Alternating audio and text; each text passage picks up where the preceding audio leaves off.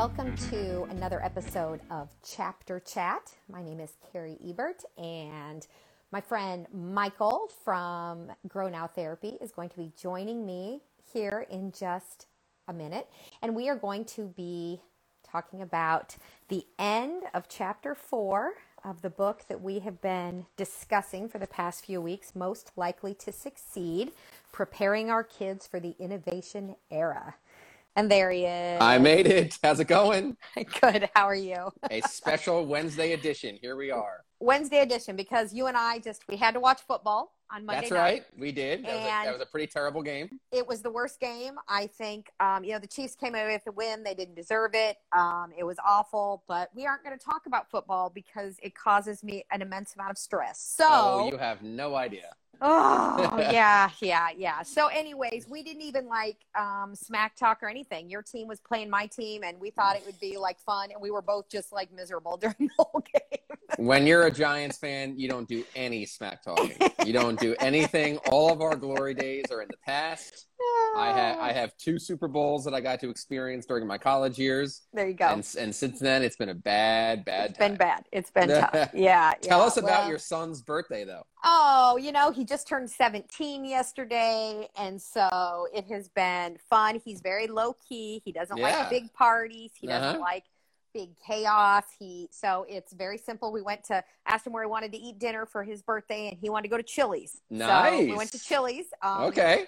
I don't you know he- yeah whatever so he had his chicken strips and fries which is his go-to meal and we had a chocolate chip cookie cake because he doesn't do real cake Mm, so we had okay. chocolate chip cookie cake and you know it was uh, all in all a good day so he's excited i can't believe my baby is 17 but crazy that that baby picture that you posted of him Ugh. like it, it's so crazy because i've seen so many pictures you post of him now as, Uh-huh. a, as, as a as a big man yes and then seeing that picture like it, like I, I had to like double take it i was I like is, know. is this and really with him? you having a baby, it makes you think, "Oh my gosh, she's gonna grow up and be." Here she yes, is. Look at her sleeping. special Oh. live edition so my Oh. wife my wife had to go to her book club Oh, so okay. she has she has a book club here in philly so we're both doing our book club right now I love it. I Uh, love so it. she went to her friend's house, and I'm here with. So it, if I happen to disappear at all, and I, I, I pause my camera, It's because the it's baby needs you The baby is doing what she does best, waking Yep. up in the middle of sleep. in the middle of the night. I love Yep. it. I love it. But I'll keep everybody good. updated. I'll just do this. I'll, I'll talk the whole time,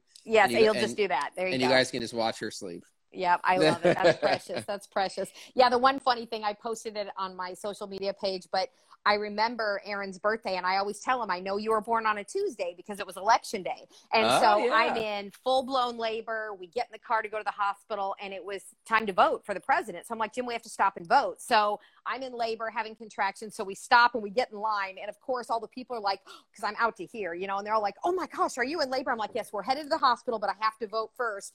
And they're like, pregnant lady to the front of the line. So they all made That's room for me. And so we That's went and amazing. voted, and then we went on our way to the hospital. So I always know Aaron was born on a Tuesday because of that story. And Aaron was your third, Third, correct? yes. Third Yep, kid. Yep, wow. Yep. That, is, Yep. that is something else. It has been quite a, 17 quite a years. My 17 baby is years. 17. And it's funny. He's autistic, if, if any of you are new and don't know uh, a lot about my family. But um, uh, I asked him, you know, are you going to learn to drive? You know, and he says, well, not now. But he said, I think I'm going to drive when I'm 25. So he has a goal. Mm, So when we talk okay. about executive functioning, I love that he has a goal in mind. And I like it. I like it. so I'm not sure what's special about 25.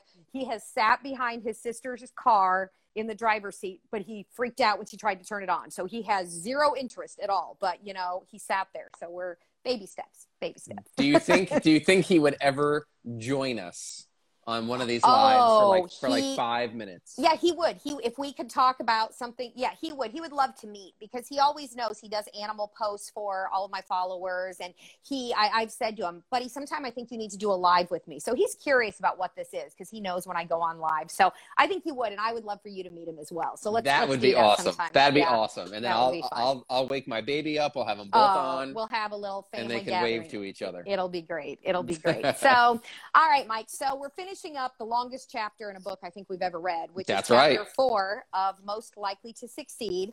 And um, you know, we could have just kind of moved on to the next chapter, but I really feel like the end of chapter four has some real powerful information. So I really think if you guys are okay with this, I know this is our third week on chapter four, and normally we do one chapter a week, but this is a lot to take in. The chapter is called The Formative Years K through 12. And Mike and I talked right before we got on um, that, you know, we think we're on about page 119 or so where we start talking about the Common Core. But Mike, there was one thing on page 109. Let me see, is it 109? Where is it? I have it Oh, 112. That I know we've mentioned this and it came up in Finnish Lessons, uh, the book we did last time. But mm-hmm. it says at the bottom of page 11, it says that classroom teachers, okay, so we're talking about our teachers now in K through 12, you have class sizes that are among the largest of any in developed countries. Mm-hmm. Five or sometimes six classes of 27 students is the average load of secondary teachers in America, while teachers in schools serving disadvantaged students, meaning those like who are on IEPs, those who yep. um, uh, need, uh, you know, um, special education services, um, they have um, uh, often have far more. So you also spend more time. Oh no, in disadvantage, I see what they're saying. In like inner cities, that they, they often have more Correct. more students than you know 27, 28. Sometimes they have 30, 35 students in their class. So it says you also spend more time in the classroom than than teachers from any other developed country. So um, uh, secondary teachers here in the United States spend an average of 1,100 hours per school year in uh, the classroom, whereas the OECD average, and I wanted to bring this up because if you um, didn't read the second book with us on Finland, they talk about the OECD averages for everything related to education. So I had Googled it when we read Finnish lessons. OECD stands for the Organization for Economic Cooperation and Development, and it yep. has 38 member countries. So basically, all of the big developed developed countries, um, they keep data on education. So I just kind of wanted you guys to know what that is. But the OECD average is 800 hours per school year. And guess what Finnish teachers are? Guess how much time they spend in the classroom?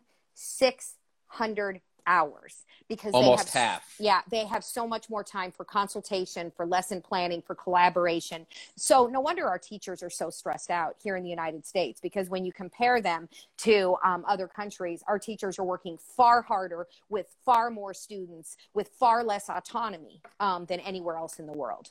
And here's the thing we know that Finland is the number one country in the world for education, but their teachers are teaching half the amount of time than American yep. teachers. So yeah. less less teaching, better learning, mm-hmm. better mm-hmm. outcomes. So there's a there's that, there's a there, correlation. Yeah, there you have it. There's a massive yep. correlation there. And there I know I know we have a lot of SLPs that that are are part of this book club and this chapter chat.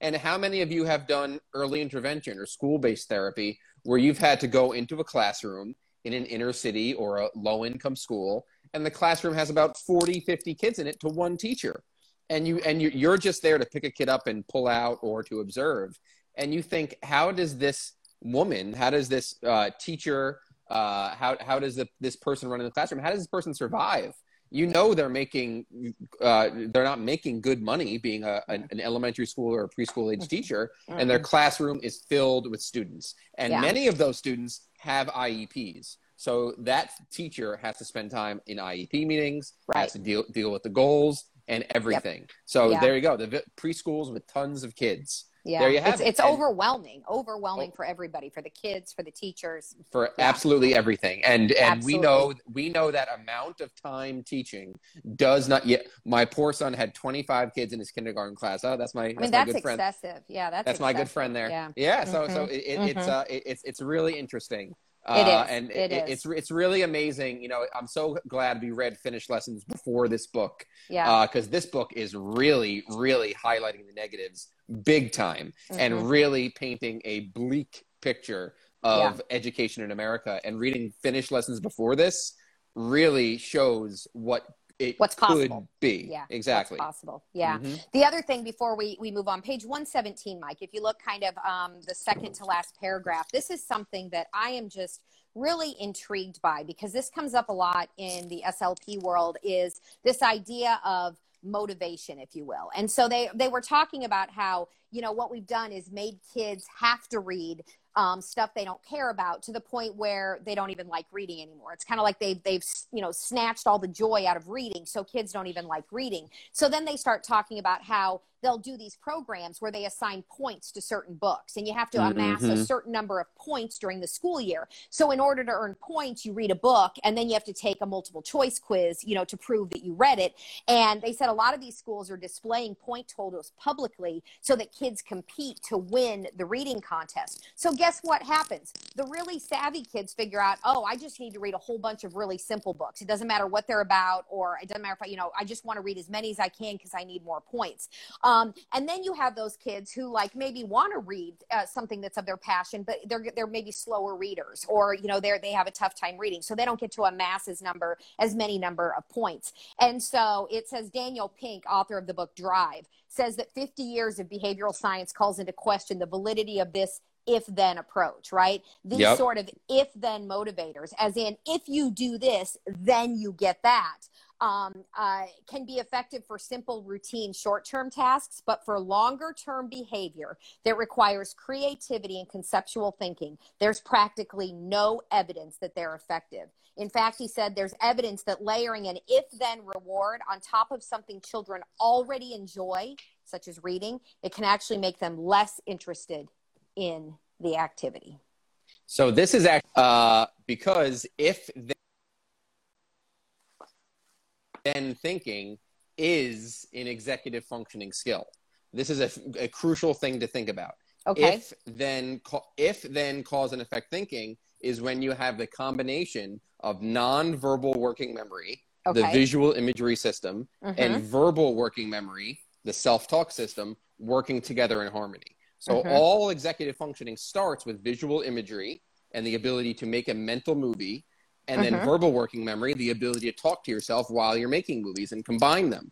And when you okay. have those two, and a lot of people with executive delays or ADHD have weakened systems and it separates them. They don't work together. But when you oh, okay. do work together, it creates internalized if then thinking. So basically, the way it goes is if the future is going to look like that, if mm-hmm. my day is going to look like that, if next week's going to look like that, then I have to do this. Mm. So all of mm-hmm. these, so this is almost like these external behavior charts and mm-hmm. those star charts that we all know are ineffective as speech right. therapists. Right. If you do external if then, if you read this book, then you mm-hmm. get a, a, point. If you right. do this, e- external if then is ineffective because it has to be there's, internalized. There's no internalized if then. That has to mm-hmm. come first. And isn't if then, Mike? I mean, tell me if I'm wrong, but when I think about if then, um, if I do this, then I can have this. It's almost like being able to delay gratification, right? Because the if That's then exactly is usually you have to do this thing you maybe don't love so much, but if you do it, look what's going to happen. It's that ability to delay that gratification. So I just thought that was kind of interesting that they brought that up. Um, so let's go ahead and talk a little bit about we eh, the past two weeks we've talked a lot about uh, language development language arts math. That's kind of what we talked about as we were talking about the common core curriculum. Um, and we know that the big movement here in the united states is all students college ready right? And that's where this mm-hmm. common core comes in that we want to make sure that you know every student is college ready. Whereas in finland they make a, a big deal about um, vocational training that you know not every student is college ready. Some students actually choose um, to uh, work with their hands choose to go into um, what we would call here a blue collar type job and it is not frowned upon or looked down upon and students are not made to feel less than if they choose that vocational uh, route if you will. Whereas here in the united states it's like you either go to college or you're just not going to be successful, you know, in the world. And so um, it is interesting on page 121. I knew you would love this, Mike. The second oh, paragraph, yeah. it says, um, um, there's the question of what isn't tested. You know, we focus so much on teaching to the test. What are they going to test on the SAT? What are they going to test on the ACT? Um, they say, even at its best, the new Common Core test will not assess any of the so called soft skills that matter most and are, in fact, the hardest to teach and learn. And what do we call those soft skills? Because I wrote yeah. right next to my book, or right there you have it. That, it's the executive exactly that nobody talks about. I mean, our third do, book in a row, our third book in a row where nobody ever mentions it. Like uh, our first book, yeah. Paul Tough mentioned it here and there, like once just, or twice, like yeah. once or twice. But that's what it is. Soft skills. Yeah. To me, to me, soft skills are like being like uh, having good etiquette on like an interview and right. being per- and yeah. being, being per- tactful, being mm-hmm. tactful mm-hmm. and being mm-hmm. personable. mm-hmm. what what they're describing here, no. So th- once again, you know, these are obviously people that have studied education and know right. what they're talking about. But the fact that executive functioning is literally not mentioned, mentioned in, in every in every skills. every mm-hmm. paragraph of this book, it's and in every ridiculous. book we've read thus far, this book called them character traits. Oh, you yep. got to have persistence and resiliency, and you have to be a flexible thinker. And you know, we're like, no, no, no, those are executive function skills, but they call yep. them character traits, and this book calls them um, soft skills. So if you're new um, to uh, Chapter Chat, just know that Mike and I are very, very passionate about uh, executive function skills, and we both believe that they need to be explicitly taught instead of just sort of assumed that kids are going to get them because the more I read and learn about executive function skills, the more I understand that kids who have challenging behaviors, they are usually kids who have very weak executive functioning skills. And so we like to write them off as, oh, these are behavior kids, right? They they have attention problems. They're and when we really get down to it, because Mike, what do you always say? ADHD is an executive functioning problem. I mean, that's really it's a disorder of executive function. It's not absolutely. You know, I mean, it's just so interesting. So if you're new, make sure that you are you know reading everything you can about executive function skills. And uh, I work with um, and focus on very young children, birth to five. Mike really kind of uh, takes the older kids, you know, uh, middle school, high school, college age. But it's so interesting that we can have the same conversation regardless of what age uh, child we're talking about. Yeah, and, I know we have a lot of SLPs that are part of this book club, and I am a big fan of when speech and language pathologists become the leader on the team of executive functioning. Because you know all of the most recent research, like the, the reason why I don't like the term ADHD is because it's so outdated. It's right. not an attention deficit, it's an abundance of attention. Right. It's not about hyperactivity, it's about self regulation. It's not about inattentiveness, it's about self motivation. And all of this comes from nonverbal and verbal working memory. That's the foundation of all executive functioning. Right. And that's language. In order to use, uh, you know, Dr. Russell Barkley talks about this. In order to use your executive functioning internal internal system, it's the same as the speech system. So the the the speech system of the brain I'm using right now to use my voice mm-hmm. is the same system I use to talk to my brain. And that's what executive functioning is. Self internal language. And internal, internal language, language, that's my favorite term that I've again started using that's right. you taught me that term but it is such an important skill. So they talk, call them soft skills. We know we're talking about executive function skills. So one thing on the bottom of 121, this is just very common. So here's one of the Common Core uh, items from the Common Core curriculum. Okay, um, they it results in students working on material that is merely, um, you know, what's going to be tested. Okay, so um, one of the you know, in one video about a recommended approach to teaching the Common Core, teachers are encouraged to spend. Are you ready for this? Eight days teaching Martin Luther King's famous letter from Birmingham jail. Mm-hmm. And all of mm-hmm. this time spent discussing the text, there is no suggestion that the teacher might want to explore students' experiences with racism or other topical issues. Teachers are supposed to require students to, in quotes, are you ready? Just stick to the text. So basically, it is it is like um, a cookbook of how to teach, and you're supposed to spend eight days on it. Okay. Um, uh, it, one uh, there have been urban teachers who have seen this video and they literally laughed out loud at it. And one told us this guy wouldn't last a day in our classrooms. So i mean this is you know what, what's happening. So and and we talked about this uh, last week. Um, you know is it going to be on the test teacher? Excuse me is that do i need to know that? Is that going to be on the test? Um, so there's all of these you know this anxiety of i only want to learn and memorize stuff if it's going to be on the test instead of focusing on um, you know things that actually matter in life. And so student motivation is still what i would i would agree with the authors when they say it's a largely ignored issue in education. We don't look at student motivation. We have a common core curriculum and everybody's going to learn the exact same thing but we're not going to dig deeper. We're not going to look. So history okay let's talk about history. Starting on page 123 if you're following along.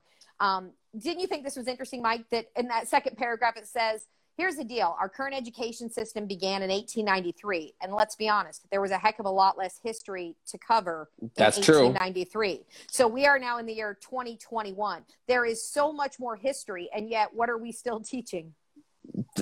The exact the same history, thing yeah the history yeah. that was important back in the 1800s right? So um it, you know would you agree, Mike, that it's important for students to be able to discuss history and to be able to go beyond just simply recalling facts and dates? And that's exactly what it is. So back back on page 121 with the Martin Luther King thing, uh-huh. when teachers are supposed to require students to just stick to the text. That's mm-hmm. the exact same thing as history, just the facts. And, right. and and teachers are requiring students to stick to the facts, memorize the facts, regurgitate it onto, onto the test, yeah. and that's it. So it's just telling students to just stick to the text when you're yep. learning about slavery and you're learning right. about all of, you're learning about black rights and civil uh-huh. rights uh-huh. Uh-huh. like uh, th- that needs to be a discussion well like, here's what, it's yeah. unbelievable it is on page 123. So, this is what I love about this chapter. They tell you what the necessary skills were in the 20th century and what the skills are necessary in the 21st century. So, for history in the 20th century, coverage of important events and figures, ability to recall important historical facts. Why was that important back then, you guys? Because the encyclopedia wasn't published until 1917. Google didn't come about until the 21st century. So, um, or, you know, maybe the end of the 20th century. The point is, back when our current education system was formed, you had to recall important historical facts because there was nowhere else to get them. The teacher was the only person who had the facts and they had to send them, you know, to you and you had to remember them because there was there was no encyclopedia. There was no internet. There was nowhere else to get information. So information came via the teacher. Um, today, what are the 21st century skills needed in history? To be able to critically analyze historical events and sources, form independent views on dynamics and implications, write clear and thought provoking theses, ask questions questions and engage in constructive debate, mm-hmm. not you're wrong and I'm wrong. Mm-hmm. Right. That mm-hmm. is not constructive right? Mm-hmm. And then relate historical developments to current issues shaping the world we live in. Hello. I mean, what is happening? Basically, social media has taken this role because our education system can't do it. So, social media now, that's where everything is happening. That's where the grassroots movements are happening. I mean, that's everything true. is happening on social media because people with voices have had enough. And yet, what are we still teaching in school? We're still teaching you the dates of the Civil War. We're not talking about the implications, right? But the dates and the and who was the you know when was you know so and so in charge and you know what whatever. It's not relevant and it doesn't teach kids how to critically think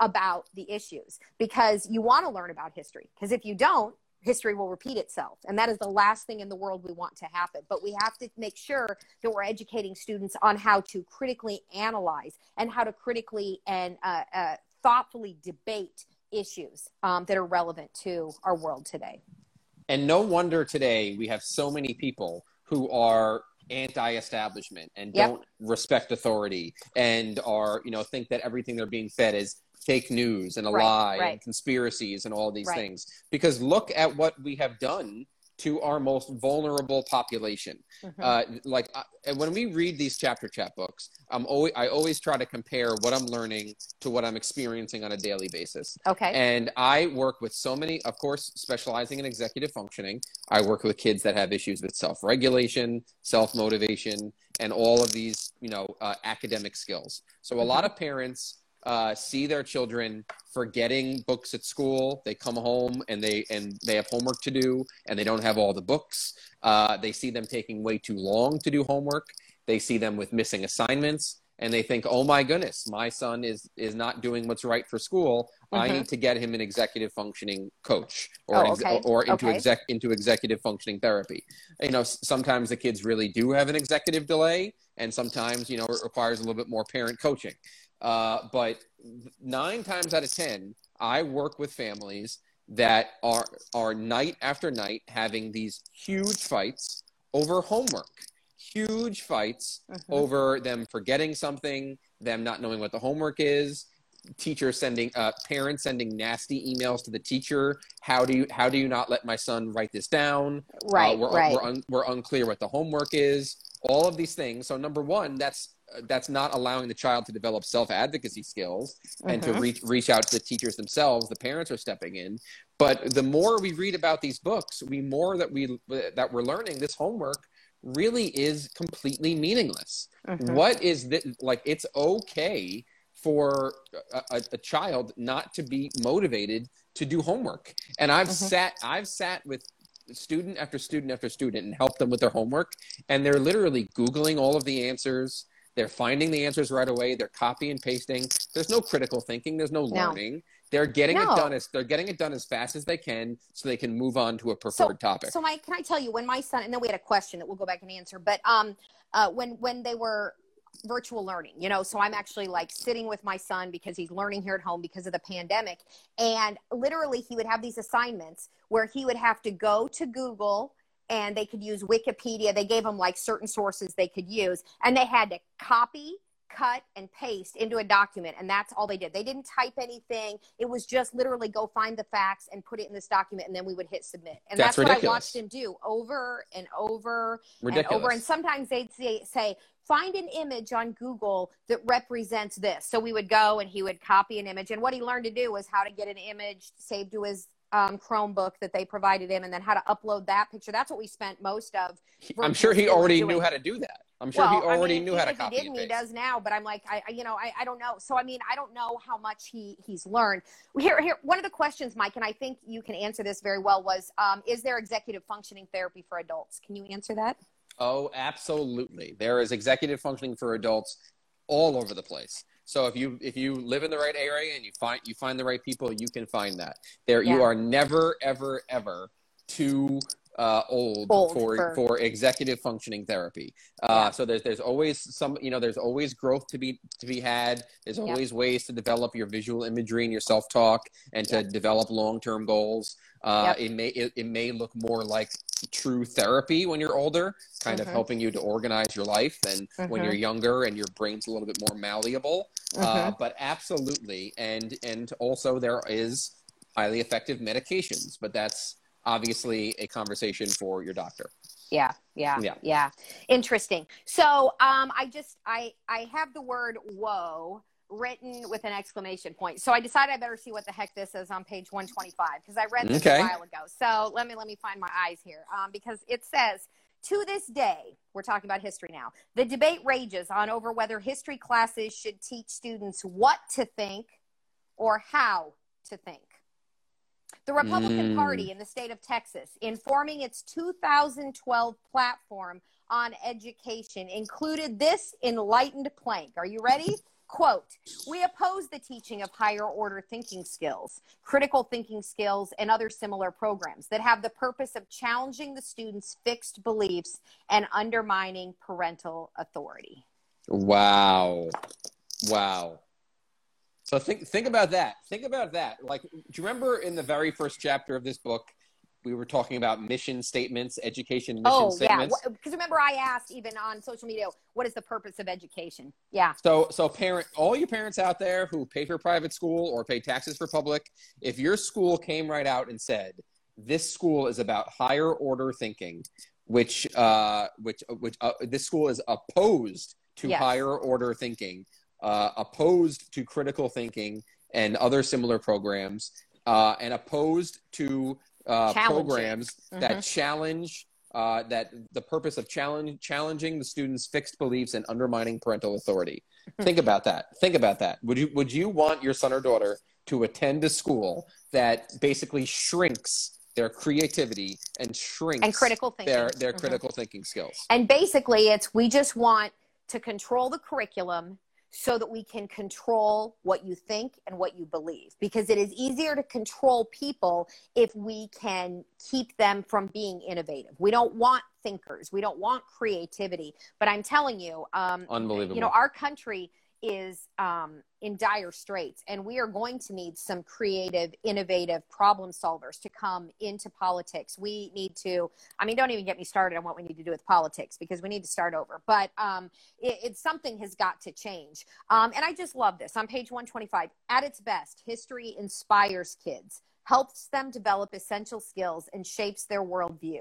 The most compelling classes share similar design principle, design principles. They are student centered. They assume the facts are a given.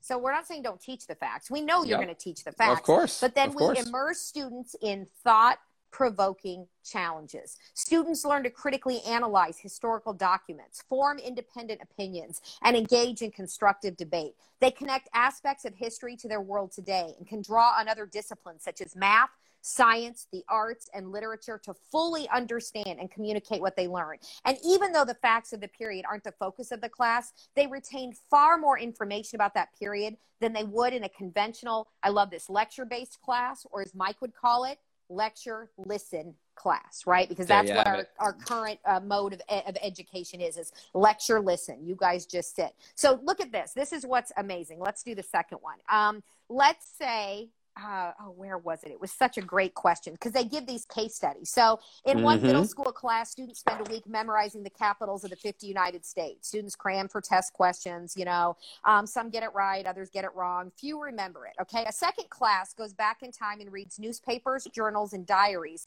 from the year 1850 when the seat for the first legislator of California was, believe it or not, Monterey. Students at first alone, then in groups, are asked to take a position on where they would locate the capital of California today, explain why, present their conclusions to classmates, and debate with peers. Then they analyze whether the choice California made in 1854, Sacramento, for those of you who forgot your capitals, was a good one or not. Um, so I just love the way they give so many um, amazing examples of what we could be doing. It sounds education. like sounds like Finland. It sounds, sounds it's beautiful. Sounds like it? Finland. And, and all you parents out there that are listening, you know, go through these chapters and compare it to your life, compare it to your child. Right. Think think about what school was like for you, and now think about your career now, and think about what your child is now going through. When yeah. you re- when you read this book, you'll probably think twice about next time fighting with your child over homework, right? Or or right. or, or going after the teacher uh, based on something that's happening at school. You Here's know, another one. Oh, sorry. Go ahead. Yeah, no, no, go go ahead. Well, I was just going to say this is the one that gets me the most excited. Like this is the conversation we need to be having in school right now. Imagine for a moment a new required high school class was called "What does it mean to be an American?"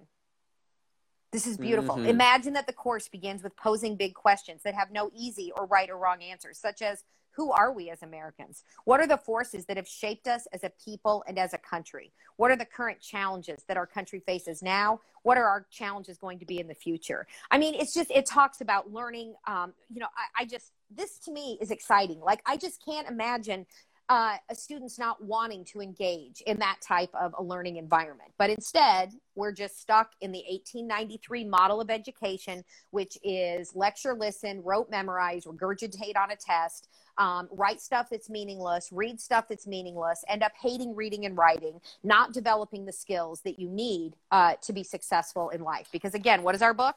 Most likely to succeed. There you go. Right, right. And and, and and you and you mentioned you mentioned politics. Like, don't even get me started on politics. We need to fix that program. Mm-hmm. And if and, and, if and if you or fix that entirely. Uh-huh. So uh-huh. You, you talk to anybody about politics and you say, okay, what's the problem with politics? They're going to say it's corrupt because there's mm-hmm. there's big corporations funding mm-hmm. politics, whether it's the NRA or big pharmaceuticals or big or major corporations pushing for you know tax bills or rights or whatever it is. Uh-huh. Politicians don't fight for people; they fight for corporations on both sides, and that's right. the big problem. But guess what? The exact same thing has happened in education, and this book highlights that perfectly. Mm-hmm. There's yeah. a reason why we have this model of kids being taught facts and then having to take these tests where everything has to be measured, measured, measured. And we talked before about these soft skills, these uh-huh. executive uh-huh. function skills that they say are hard to measure, but most important. Yes, those are the skills. We know what are the big predictors of success executive functioning, the ability to manage your emotions, the yep. ability to maintain social relationships, and the yep. in, and the ability to independently problem solve. That's right. what's going to help your son or daughter be successful long term. Not the ability to to do homework quietly right. for two hours after school no. after sitting after sitting in school all day for give seven me, hours give yeah. me the give me the kid who comes home from school and goes outside and rides his bike and goes and plays, plays basketball and socializes me, with his friends give me that kid Give me right, that kid who's right, maintained right. friends all from first till second till till till twelfth grade. Give me yep. the kid who can who uh, who runs into a problem, knows how to self advocate, and yep. knows how to find help, but doesn't spend two hours sitting at a desk quietly learning about the periodic table. Exactly, exactly. So that's great uh, to move into science, which is on page 127. And again, back in 1893, when our current education system was structured, um, uh, they decided to partition science into three subjects physics, chemistry, and biology.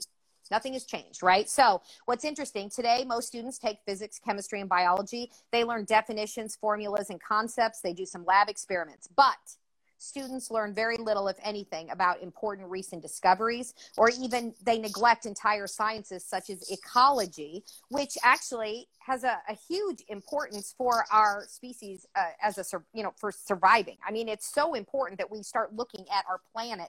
So ecology, it would be an amazing um, you know scientific uh, course to offer. Secondly, students aren't learning what should be at the heart of science classes, which is how to think like a scientist and apply the scientific method right? So we're still teaching the skills in physics, chemistry, and biology, those core disciplines, without really figuring out and studying how the world actually works, being able to form and test scientific hypotheses. Um, we should be focusing on teaching students how to ask insightful questions and how to design experiments. We should be able to build things based on scientific principles and apply those principles across all disciplines. And how about develop scientific creativity right? So those are the things they talk about. Um, here's a great question and mike i am i would love for people to answer in the comments okay? This is um you know uh what, what does this come from? Um what page is it on? page 129 and 130 the very bottom of 129 they were testing a simple concept about the way the world works okay? So this is one of the questions okay? Two ice cubes are floating in water. After the ice melts will the water level be higher, lower, or the same? Mm. Okay, so that's one question. Um, yeah, because he wanted this guy who designed this test, he just wanted to find out once students take those three science courses, do they, when tested, understand simple concepts about the way the world works? And then, um, yeah, so it, it, the second question two metal balls are the same size, but one weighs twice as much as the other. The balls are dropped from the roof of a single story building at the same time. The time it takes the balls to reach the ground below will be about half as long for the heavier ball, about half as long for the lighter ball, about the same for both balls, considerably less for the heavier ball, but not half as long, considerably less for the lighter ball, but not less, but not half as long. And so they go on to conclude that the students had really no idea. They couldn't they don't know anything about how the world actually works. And we're talking about students who um, you know have taken chemistry and physics and biology and they may be straight a students but they still don't understand how the world works. And yeah. so um, they talk about it's this whole idea of plug and chug. We just teach teach teach plug away plug away and you know uh, regurgitate on the test um, instead of actually learning how to learn so just yeah, fascinating I, information. I, am someone with a high school degree. I enjoyed science, and those questions kind of made my head hurt, hurt a little yeah, bit. Yeah, yeah. I it, really yeah, I don't really mm-hmm. know the answer to a lot of those questions. Yep, yep, and, yep. and, and here I am with you know a, two, a master's degree, a mm-hmm. master's degree, college mm-hmm. degrees, and and a, and a, high school degree.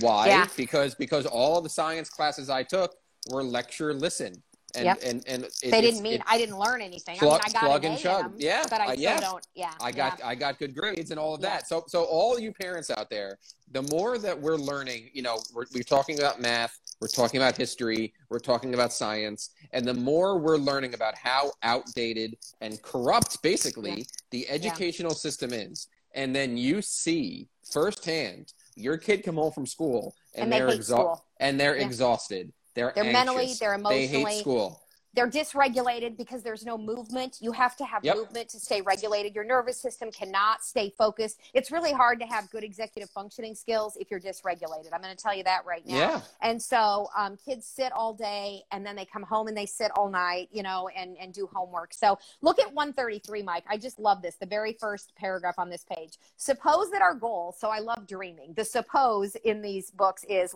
imagine if we could recreate education. Suppose that our goal in science classes classes was to excite kids about their world. Suppose the high school curriculum started with ecology, a topic that all kids, almost all kids, find interesting and one of immense importance to their future on our fragile planet.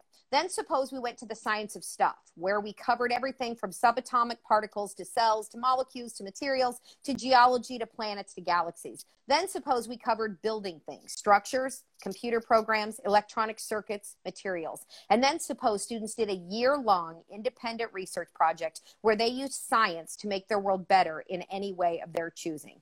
Just suppose. Do you think more of our students would leave high school interested in careers in science? Do you think they'd would. be far more engaged? Do you think they'd learn and retain more? Unbelievable, unbelievable, and and and what we were saying before was we're seeing our sons and daughters come home from school and they're disinterested, they're tired, they're dysregulated, they're moody, uh, they're Mhm. irritable, all of these things, and you know we take for granted our training and our learning. We're, Yep. chil- we're we're professionals in the field of education and child development. We understand kids, but the vast majority of parents don't have the training that we have. And this is something I always have to remind ourselves, uh, re- re- uh, remind myself of. Uh-huh. So the parents see their kids come home from school, and one of their first thoughts is, oh my goodness, my son must have executive functioning issues. He's Mhm. disinterested. He's falling behind. He has unfinished work. He's not paying attention in class. Oh my goodness, what's happening? But is it truly that this child has the brain differences of ADHD? Or is it there's no joy? Or is there is it that there's no joy and that executive functioning is never explicitly taught in schools Right. because number one, teachers are under so much pressure to push the common core right. and- Teach to the to the test. and Mhm. everything has to be tested because Yeah. everything everything has to be able to be measured to go back to Pearson and the College Board and the Princeton Review and, Yeah. and all of those things. So Absolutely. what what we are doing to our vulnerable population of children and their mental health by pushing them through this unbelievably outdated system, it's time to fix this.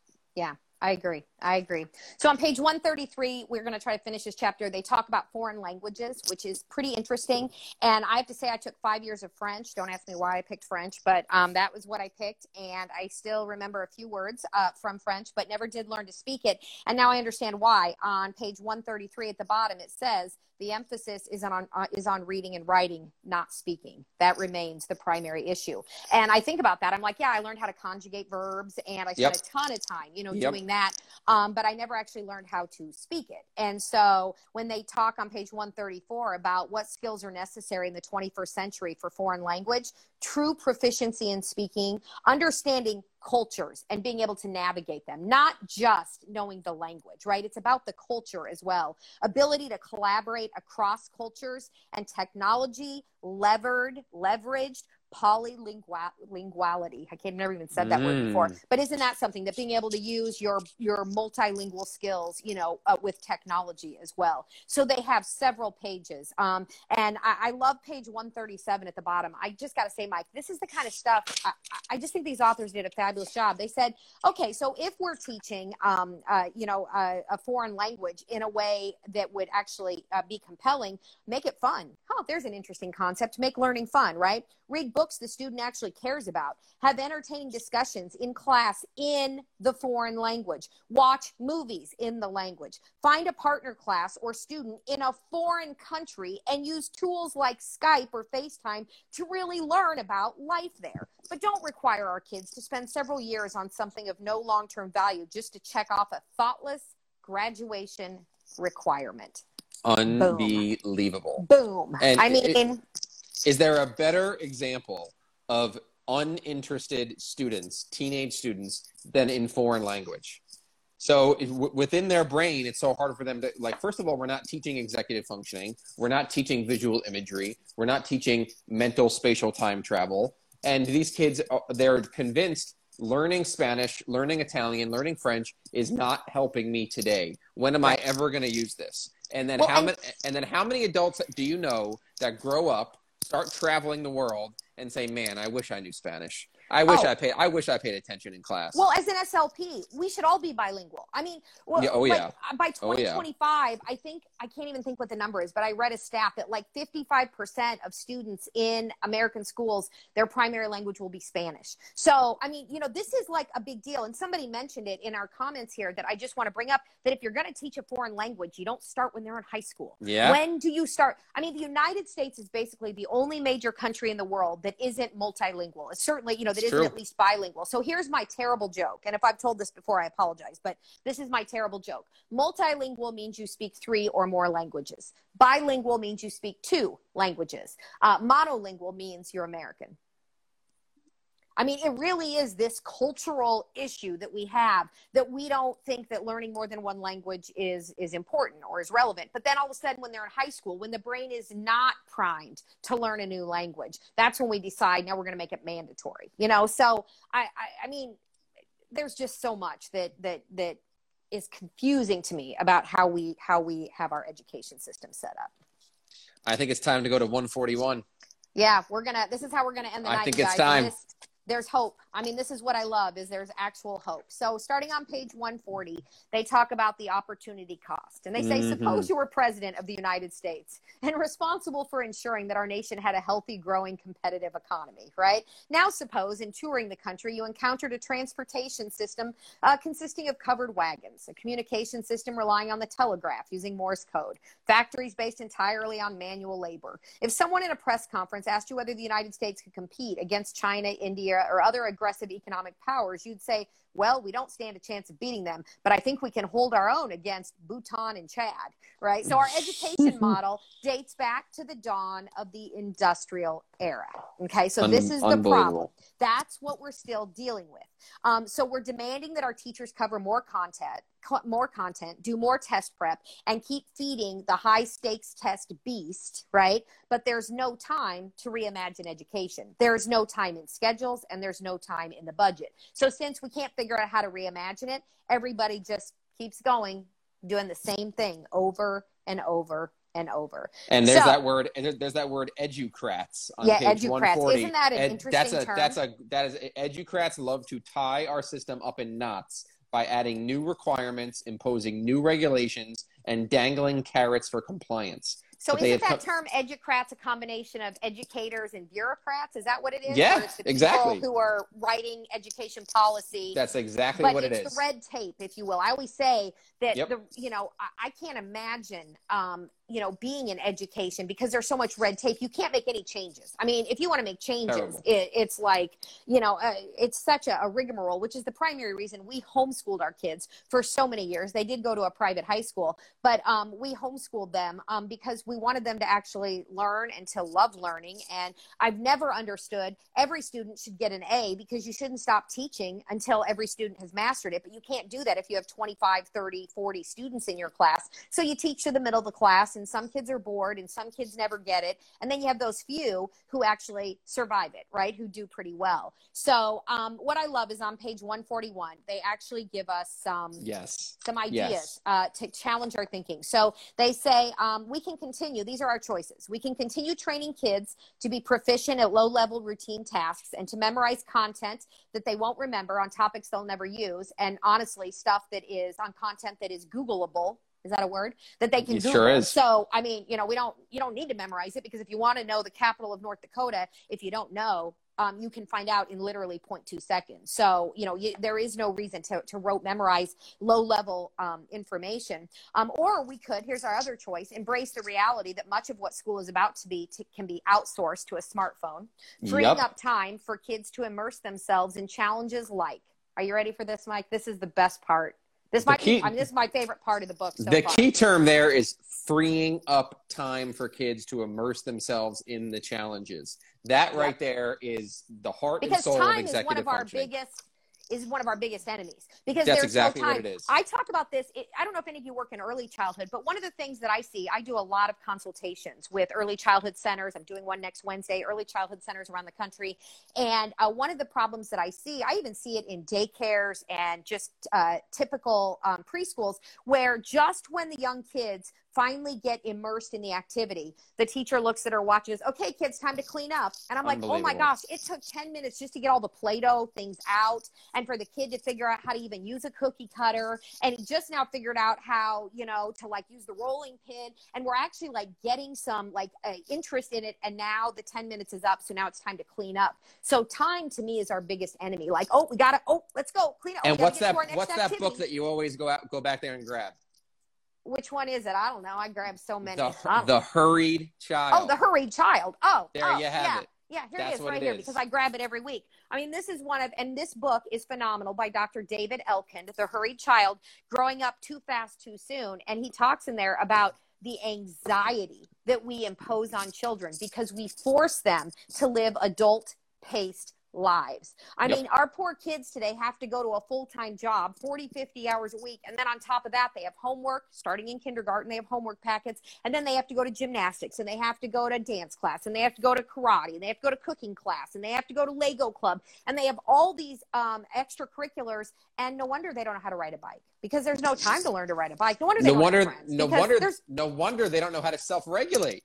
Right. No, one, no because wonder. uh, the yeah. adults are doing it for them because their schedule is set. So there's no time for boredom. So kids don't ever learn to be creative, how to think for themselves. They don't know how to um, self um, soothe because the minute a young child, I can't use my phone because I'm talking on it, but the minute a young child at Walmart or at the grocery store gets upset, what does every parent do?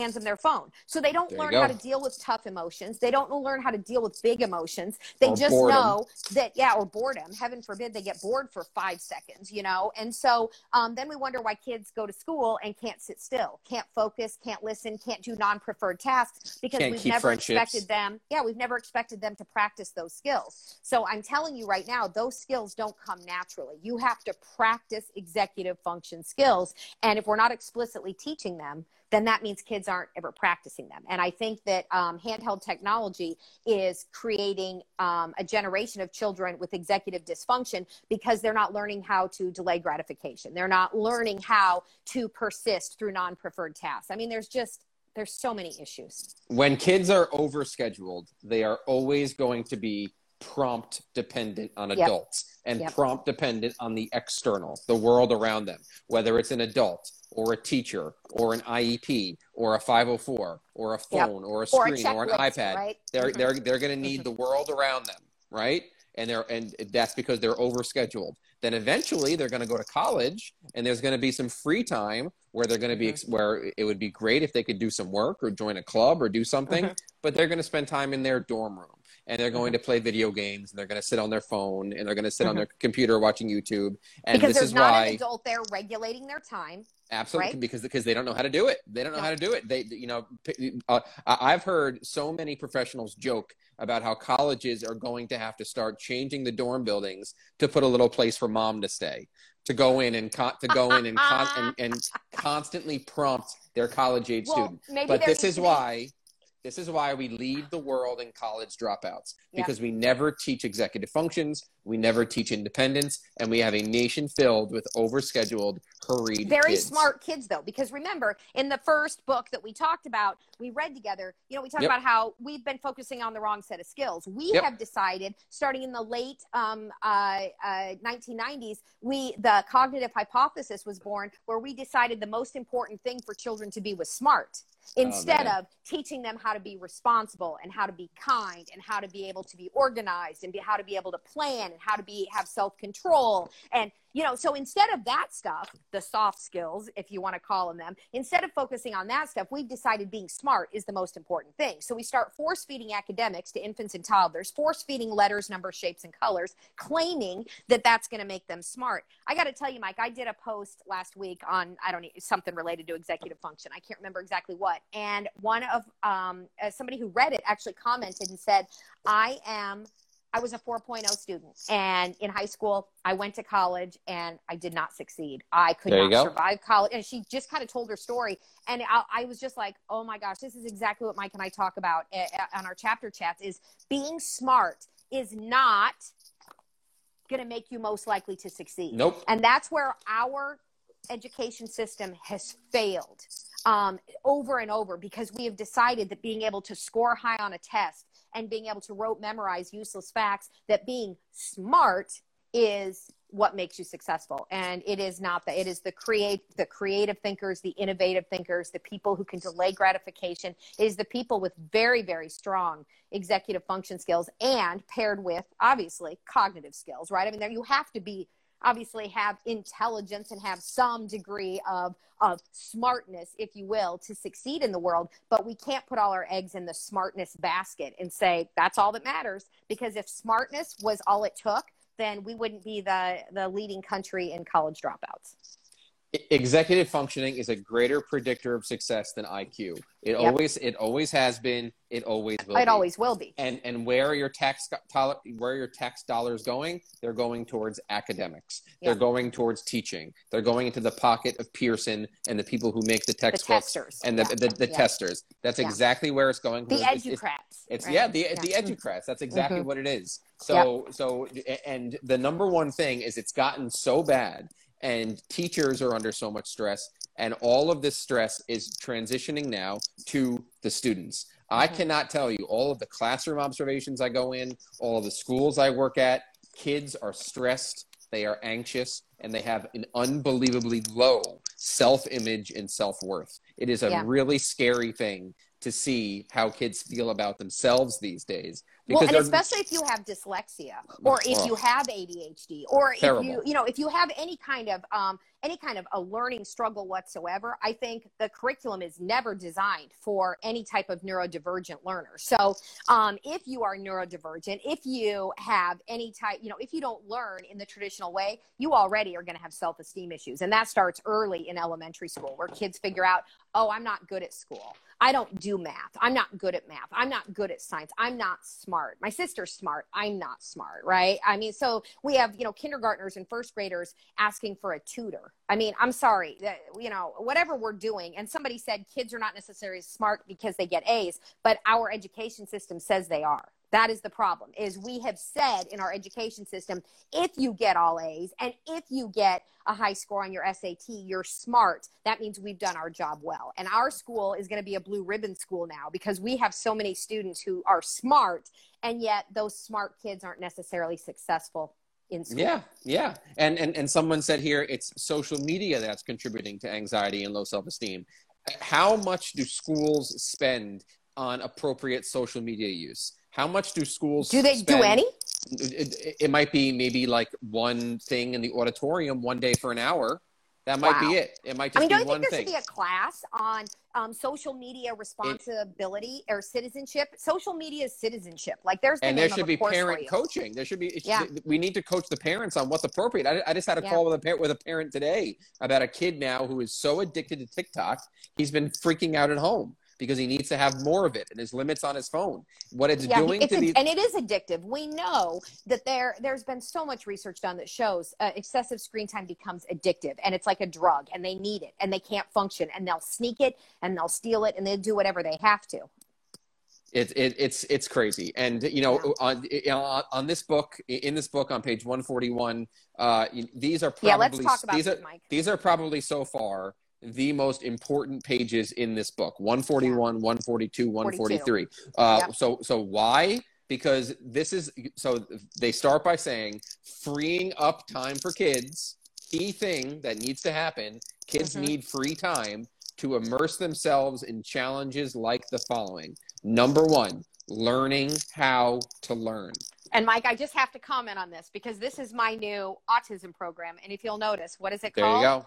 The Learning to learn program because I, I, when I and and when I wrote this, this is all about foundation skills that very very young children um, uh, need in order to be successful. And I now recognize that these skills are actually what I would call pre-executive function skills. These skills that I talk about in my autism program are things like joint attention and nonverbal imitation, and there is a, a, a section on self-regulation, sensory. You know, being able yeah. to be in a ready that's, state. That's all learning. executive functioning. Yeah, yeah, and so oh my gosh and then early language development and play skills. And so those are my five learning to learn skills. And i just died when i read this and they said the number one thing is learning how to learn. I'm like hello i've been saying that. I've been an slp for 26 years and for at least 20 of them that's what i've been focusing on is we have to teach kids how to learn. They have to learn how to learn. You can't send them to school and say because they know their letters, numbers, shapes, and colors, they're ready for school. That is not what determines school readiness. And here's another soapbox because I'm clearly on one right now. is there is a difference between school readiness and academic readiness. And I think this is where we have gotten confused mm. because I think what we hyper focus on right now is academic readiness. Oh, he knows his letters. He can count to 100. He can spell. He knows I before E except after C. Like he knows this stuff. So he has these academic readiness skills. But I'm going to argue that there are plenty of kids who go to kindergarten with academic readiness skills who don't actually have school readiness skills because i truly believe these foundation skills these and now i understand what i'm talking about is truly executive function skills that those or what another term mike you and i've used a lot lately is non-academic skills that's Correct. another way i like to explain efs right is so we always want to focus on the academic skills but hello what about the non-academic skills what about the stuff that actually makes you ready to learn so learning how to learn, I couldn't love it more. What's the next one there on page 141, Mike? That's huge. So first of all, this whole school versus academic readiness, Uh-huh. my my goodness. You can have an entire master's level course on that topic alone. It's That- huge, isn't it? That is that's un that is unbelievable. And we even, I we had a literally couple- draw an umbrella, Mike, and I say um, school readiness is this umbrella term. And underneath Yep. school readiness, you have academic readiness. I put that on one side of the umbrella handle. And on this side, I put learning to learn skills or EFs, you know, is what I would now call them. So to me, that's Unbelievable. And, and the problem is in education, we're only focusing on the academic readiness. And we Correct. call it school readiness because we're Correct. confused because the educrats have made everything so mushy that nobody even knows what we're doing anymore in education. So I think if we could actually start you remember how in one of the books we read, I can't honestly remember which one, they said, what if we had an executive function, or maybe you and I came up with this report card. Yeah, we that have was a report uh card for academics, but I think that if was the I think they book, called yeah. it a character report card, didn't they? Yeah, Wasn't it in this one? character he called report it, card, but yeah. you and I were like, no, no, no, we call it an executive function report card, where we actually listed all of the executive function skills and we talked Mhm. about those, and then we could say, oh, and by the way, he knows all the states' uh, capitals, and he, you know, can do long division by hand, whatever. I mean, that's great, you know, but um, Okay, so the first one is learning how to learn. The second one is how powerful is this coming from SLPs?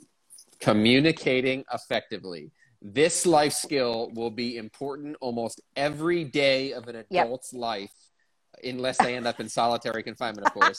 Schools teaching grades 7 through 12 do a miserable job of teaching kids to write Mhm. and overall public speaking, making a video, making a blog, and using communication to interact with others. and achieve a range of objectives. Like you should be able to write and be able to speak. Um, public speaking is, I mean, I, I mm, yeah, it. I, there's So- they talked. They did a whole section in this chapter, didn't they, on public speaking? So basically, us us as SLPs, we you know, like remember we talked about how uh, in in Finnish Lessons, America does the what is it prevention versus.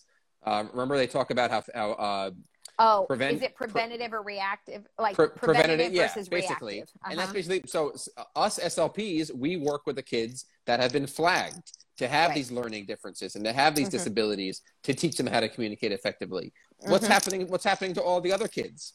They're Right. being they're being stuffed with these academic skills that are Mhm. doing nothing, and they're never getting the chance to work with an SLP one on one, a To learn how to communication a, a communication specialist one on one to learn how to effectively communicate. Well, Mike, let me ask you this. When I think about like life skills and what you need to be able to, you know, do, I mean, you're if you go to a job interview, wouldn't you agree that you're basically publicly speaking? I mean, you're having to talk to course. maybe you have three or four of the bosses and you're in an interview. So we better make sure that every student graduates being comfortable and, and they talk about in this in this chapter about being able to speak about topics that are important to you and being able to defend yourself. I loved, we kind of skipped over it because it's such a long chapter, but they talked about debate class and how Yes. important debate is. But on page 114, I just literally laughed out loud when they're like, today to compete as a debater, you're trained to speak at 200% or more of your normal speaking cadence in order to make more points in the allotted time. You speak so quickly that ordinary mortals cannot even understand you. And what you talk about has come from the bins of research that you have dug up on often archaic topics that no one really cares about. Sadly, watching high school debate is like listening to two different podcasts being played at three times the normal speed and then having someone tell you in the end which podcast had more sentences. So that's what debate is. So that means our debate today isn't even teaching, um, you know, how to have um, effective communication, right? Effectively being able to argue. And when I say argue, I don't mean fight and scream. I mean argue, to be able to have a conversation where maybe Mike, you and I differ on something. We have a differing opinion and we yep. should be able to have a civil conversation with another human being and we should be able to respectfully disagree, but we should be able to make our points without having to scream and holler and punch and defame somebody on social media. But that's kind of the world we live in now, isn't it? And it, and it's impossible to measure did the world get this way because of our educational system? But you can pretty much assume it is. You can yeah, pretty well, much it hasn't assume helped. I mean, nothing's it, it, it, it, and and no one learns and yet the world how to. changed. No, no one learns how to communicate effectively. No, No. one. We're not teaching kids how to learn how to learn, communicate, maintain relationships, and we're not giving them time. Like the like the, this whole page started. We're Uh-huh. not freeing up their time to immerse themselves in in these experiences. Remember, varied experiences Yep. and interpersonal relationships. Those are really the Those are the foundation to lifelong growth, not Yep, absolutely. math and science and social Right. studies. Right, right. So the other um, skills that they talk about here on page 141, collaborating productively. See, I love that word productively and effectively right. with others. Um, these are essential skills that don't just come down from the heavens the days the, the day the student gets their diploma, right? Um, it, teachers tell us over and over, we try having kids work together on projects, but it never seems to work. One kid ends up doing all the work and the others just tag along. So there is not genuine collaboration, even though they say they're doing it. It's not. It's not. It's not genuine. And I can tell you, I don't need to get in this, but when I was in grad school, I had to work with a partner um, on uh, evaluations. We were taking our our um, evaluations course, where you know you had to learn to administer Uh-huh. standardized tests and Diagnostics. and yeah diagnostics and we had to write a report together do you know how hard it is to write a report with another person you have totally different writing styles and she was lazy and she didn't have any insight and so i just wrote the whole thing and she signed it and we got called in after about our third report and the professor literally asked me did she called us in separately did i write the report and i said well she scored this part of the test but she said but did you write the entire and it was, these were remember back in the day in grad school we had to write 10 page evaluation Oh, yeah. reports like they were so Oh, ridiculous yeah. and i'm like Oh yeah. well, yes, I wrote most of it, and um, she ended up getting kicked out of grad school because she didn't have any skills whatsoever. But yet she was writing coattails of people because we were doing collaborative work. But see, it's not collaborative, right? So it's a problem. Um, creative problem solving is the next one. Over and over, employers tell us the ideal characteristics they'd like to find in new hires is being a creative problem solver. And yet we seem to have um, uh, uh, uh, students who have, you know, high academic pedigrees, but who can't seem to problem solve too. So every single one of these bullet points we're going here on 141, 142, Right. 143, every single one is executive functioning. And they're Yep. going every single one of them can be tied to an executive skill. Which is Some why Mike are- and I are writing a book on executive functioning. We have to get back to it, Mike. Some of them some, lately. yeah that's right some of, the, some of them are blatant executive skills like creative problem Right. solving and some of them have to do with other things learning how to learn that's more Right. metacognition and things like that Right. so so parents when we're all you parents out there when we're going through this bullet point list think to yourself when is the last time you saw your child learning these things and Mhm. for for those of you here with older children think when's the last time your child had an experience where he had to problem solve when's the Mhm. last time he had to communicate effectively with others when's the last time he had to collaborate productively so How about think, this one? Look at the next page. Managing failure. in, How in, important is today- that? in, in, in today's world in Yeah. today's instant gratification world managing failure we need to kind of dumb that down i hate using that phrase Uh-huh. but we have to dumb that down to managing boredom Yeah. kids, to, Oh. kids, kids today can't manage failure they can't even manage boredom Right. Look at what it says. It says school today is all about risk aversion. Both kids and teachers are discouraged almost hourly from trying anything that might not work.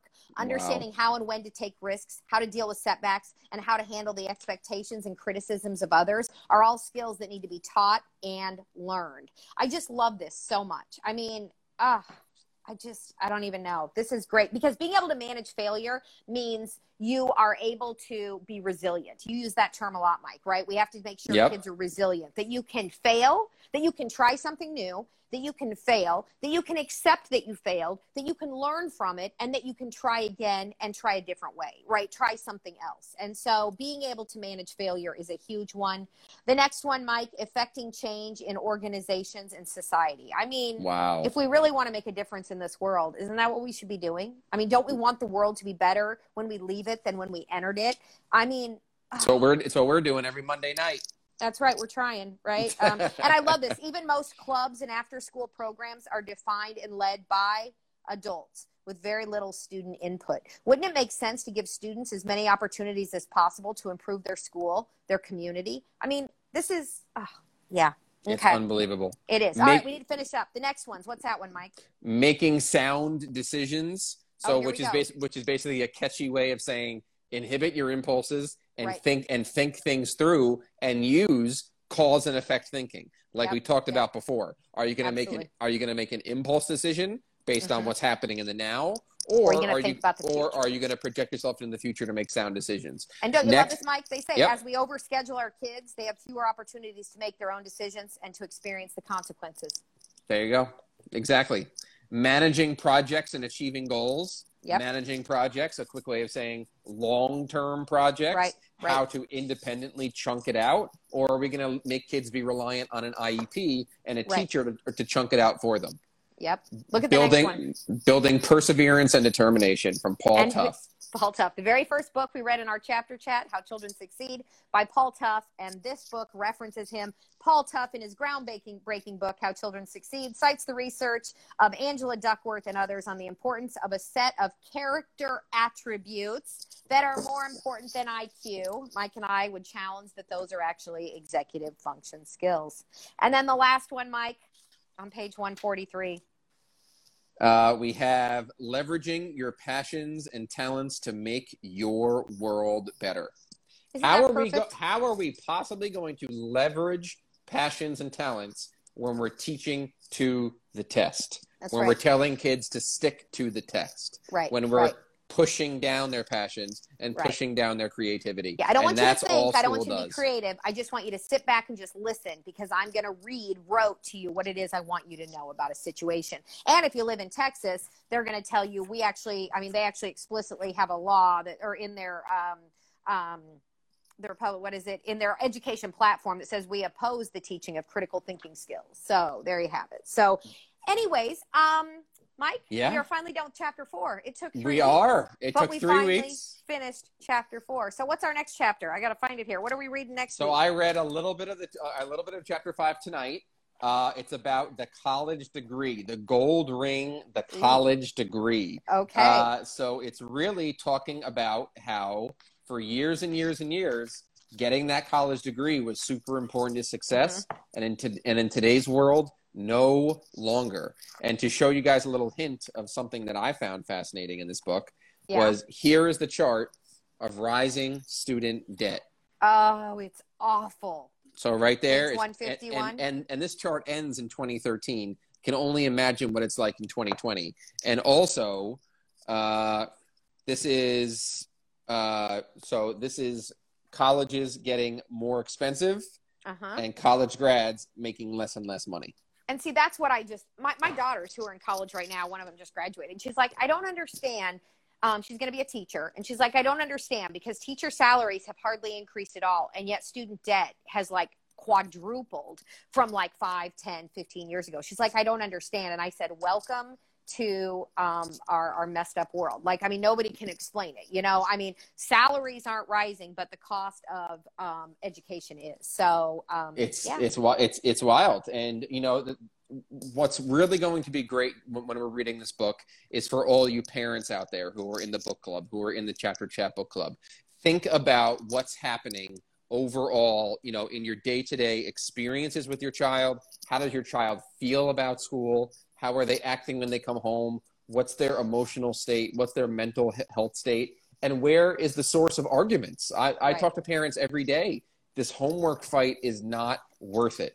Whether they get their homework done tonight is not going to affect them long term. It's Right. not going to affect them getting into college. If it becomes a serious issue, meet with the teacher and find time for him to get the homework done at school. The mm-hmm. home we need to free up kids' time away from screens, non-screen based experiences, and we Mhm. cannot have a generation of hurried children. Right, right. And if we're not going to, if they're not doing homework, we don't want them playing video games. I mean, I think No. that's part of the issue right now is they don't want to do their homework because they just want to go play video games. That's not an alternative, right? I mean, we are talking about getting kids back. One of the the um, pages I follow on Instagram, it's called a thousand hours of play and it's all just all Yeah. the research about how important play is and it's about getting kids outdoors and riding bikes and skateboarding and you know climbing trees and and it's just it's it's something that I've just been so passionate about for so long is you know where have the children gone that's my favorite question you go outside and I'm like where have the children gone Where are they? they live Where in the are they? neighborhood but they're never to be seen so um, I would so love to. I would love to see a chart of bike sales. I would Oh. love to see how during much the pandemic you know they the- skyrocketed because Oh, people were home Well, that's good. go anywhere That's Mhm. a positive mhm. thing. But before the before the pandemic, Yeah. I bet there's a correlation of when the iPhone started to come out and when social media blew up and bike sales decreasing. Yeah, yeah, I'm sure there is probably a correlation. All right, Mike. As always, this was another fabulous uh, Another night. fired up Wednesday night. fired baby. up. Yeah, it was Wednesday this week. Next week we'll be back to our Monday night. Um, normally we try to keep these to an hour. We are terrible at that. Never so works. if you stuck Never with works. us the whole time, we really appreciate it. So it basically took us almost four hours to get through chapter four. So that That's- was that's- quite the chapter. Yeah. I think I, I I think everyone I think enjoyed it. everyone knows that we love to talk. Uh, we get very Mhm. passionate. Uh, you know, Yes. and, and there's no preparation goes into these chapter None. chats. We literally, we literally, you know, today was probably the first time we texted before. I texted Mike at like seven till uh, we minutes before we started. I said, "Hey, Yeah. what page are we starting on?" And he just laughed and he's like, "Yeah, five minutes before we get online." But we've read the stuff. Yeah. It's just you know we just get on and talk. So that's what we like about chapter chat. It is just conversation. It's not scripted. It is not rehearsed in any way, shape, or form. And we're just very grateful that we um, communicate well with each other. So That's right. And and all you people who spend your evening with us and everyone We who's here it. every single time. I got so many messages on Monday. Hey, where's chapter chat? Where's chapter chat? it's the best. Allison Moulton and all you people out there. Thank, yes, thank, you guys so much. Thank you. Yep. And if you're listening on the podcast, we're on Spotify and Apple Podcast. Uh, thanks for tuning in. Um, we really appreciate that as well. So Mike says we're doing well on the podcast download. Big so time. That's, Big time. pretty awesome. So International. International fame.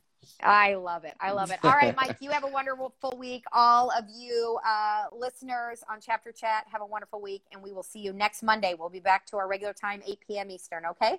Sounds good. See you then. All right. Bye, guys. Bye. Take care.